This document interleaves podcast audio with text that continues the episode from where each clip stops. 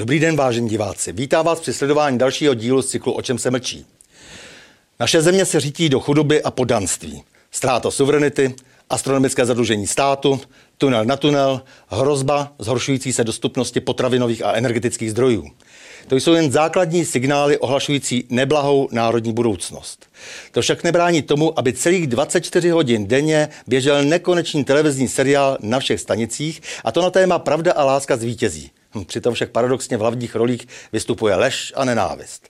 No a lídrem této mídlové opery je samozřejmě naše česká veřejnoprávní televize. A podobně je, to, je tomu i na vlnách rozhlasových, kde v čele trůní veřejnoprávní rozhlas. O klíčové úloze médií, tak výrazně potvrzené zkušenostmi s nynější strachem prolezlé covidové doby, snad už nikdo nepochybuje. Dnešním hostem je Ivo Mrázek, předseda Asociace koncesionářů rozhlasu a televize, známé též pod zkratkou Akord. Vážený Ivo, co je to ten akord? Co je to zač? Jaké má cíle, jaké poslání? Dobrý den. Tak eh, většina našich občanů už si oddechla, že jsme přežili už tak divokou privatizaci a tulenování jako nějakou nezbytnou daň za naši nově nabitou svobodu a zřejmě ani nechce vidět, ani slyšet, že doslova v přímém přenosu sami financují tunelování vlastních firm, ve kterých jsou ze zákona vlastně jejich akcionáři. Mluvím o médiích veřejné služby, tedy o České televizi a rozhlasu. I proto vzniklo naše združení Akord, asociace koncesionářů, které by rádo pomohlo s osvětou, vzděláváním a zároveň by chtělo upozorňovat na věci, které jsou špatně. Kromě upozorňování eh, by to samozřejmě mělo být eh, přicházet s návrhy řešení, eh, které bychom měli společnými silami potom se snažit prosadit do fungování těchto institucí a tím jim pomáhat. Právě. A jak chcete těch cílů dosáhnout v tom bezbřehém oportunismu, poplatnosti, skorumpovanosti? Tak prvním nutným krokem je opravdu buditelská činnost. Nejsme představitelem bourání ani uh, nějakých dalších uh, změn, dokud není jasný plán obdoby, tedy plán B. Málo kdo je ještě ochoten si spočítat, že objemy těmito veřejnoprávními institucemi proteče ročně řádově 9 miliard korun. Z toho Kavčím jeho je zhruba 7. To je více než je rozpočet některých ministerstev a je to i více, než eh, mají eh, k dispozici obě největší komerční televize. Eh, a z toho 5 miliard zaplatí dobrovolně vlastně naše domácnosti. A co za to dostanou? Když kontrolu vlastně vykonává bezubý orgán, který je finančně závislý na organizaci, kterou má kontrolovat, a zároveň o složení této rady rozhoduje sněmovna, která je na tomto médiu závislá politicky. Pokud zatím nikoho s plnou peněženkou netrápí vydat 135, respektive 45 korun měsíčně, pak je naše práce samozřejmě ještě složitá. Nicméně ekonomické a společenské prognózy, jak jste zmínil, nevěstí nic příjemného a jsem, jsem přesvědčen, že prozření nad realitou běžného života se blíží. Ty největší žachry a tunely se samozřejmě nejlépe dělají tam, kde se na velkou hromadu sypou malé částky jak by to se to dalo čekat. Ale to bohatství našich veřejnoprávních médií a tím i lákadlo k nejrůznějším fintám, odkláněním peněz je vlastně někde jinde. Nejde tedy jenom o výnosy z koncesionářských poplatků, jak by se mohlo zdát na začátku, nebo fondů, které se vytvořily kdysi pro horší časy. To největší bohatství je v archívech a v programových fondech.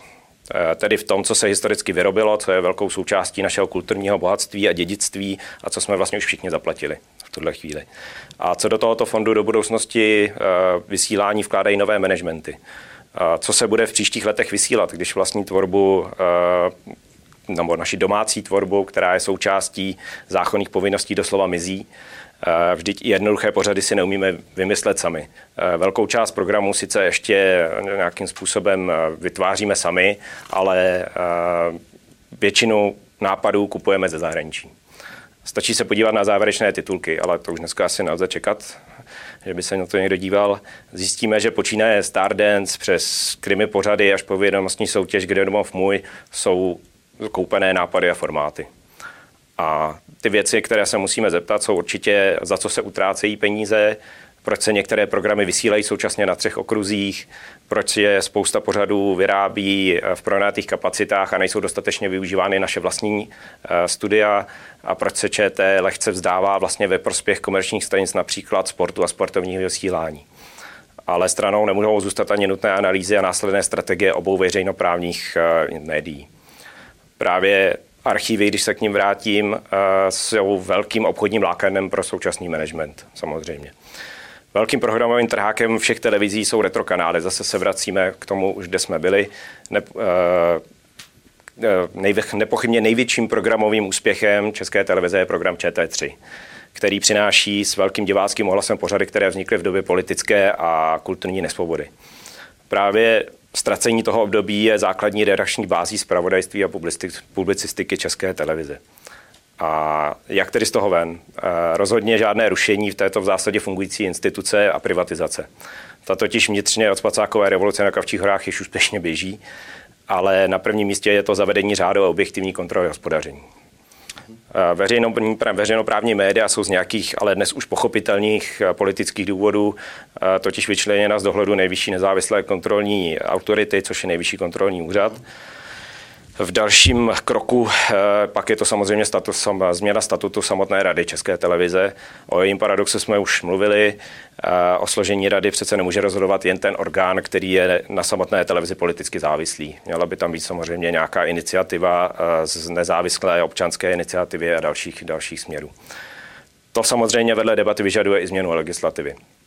Eh, ale máme tu aktuálně velmi dobrý příklad, že podobně složitou věc lze legislativně vyřešit a předpokladem je správně věcně zorientovaná skupina občanů.